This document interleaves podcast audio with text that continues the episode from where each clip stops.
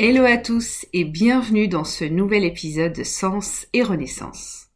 Je suis Eptisem, votre guide sur le chemin de l'épanouissement professionnel.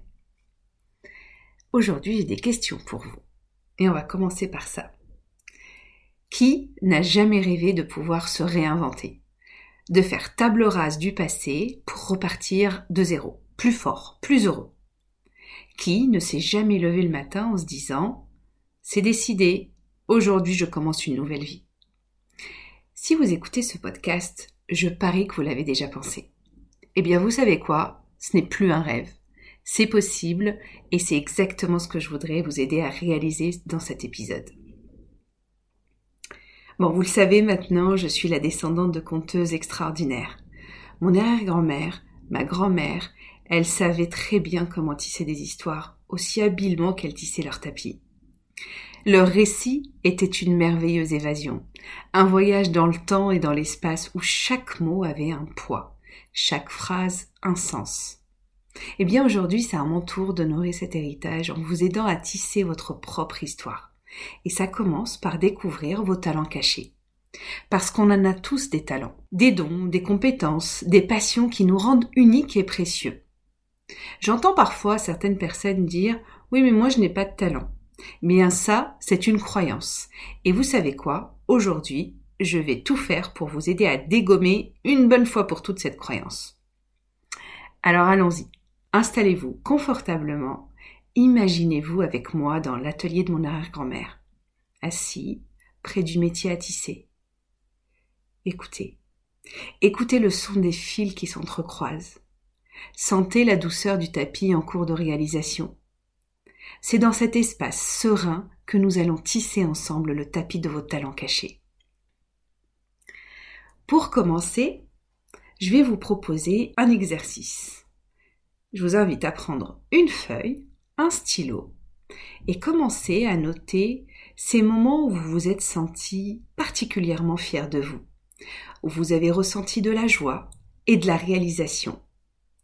Peut-être que vous avez réussi un projet important. Notez-le. Vous avez aidé un ami en difficulté. Pareil, notez-le. Tous ces moments sont les premiers fils de votre tapis de talent. Maintenant, demandez-vous ce qui vous fait vibrer. Qu'est-ce qui fait battre votre cœur à la chamade? Qu'est-ce qui vous rend heureux? Qu'est-ce qui vous donne de l'énergie? Ces passions, ce sont vos fils colorés. Ils apportent de la chaleur, de la vitalité à votre tapis. Pour certains, ça va être euh, de cuisiner pour leurs proches, de jouer de la musique, de peindre. Pour d'autres, ben, ça peut être euh, résoudre des problèmes complexes, organiser des événements, faire du bénévolat. Quoi que ce soit, ce sont ces fils qui font de votre tapis une œuvre unique. Maintenant, je vous invite à prêter attention aux mots des autres. Qu'est-ce qu'ils disent de vous?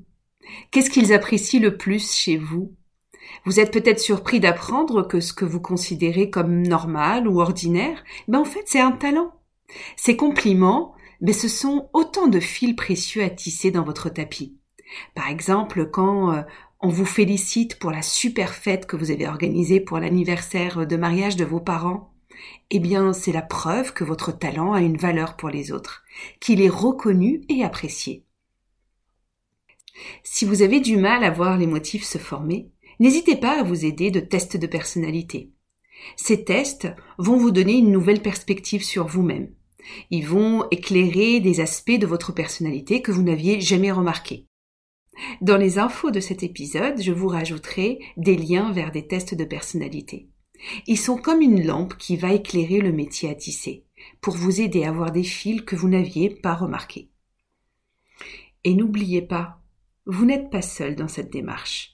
Un coach ou un conseiller en carrière peut vous aider à démêler les fils, à les ordonner, à tisser votre tapis de talent.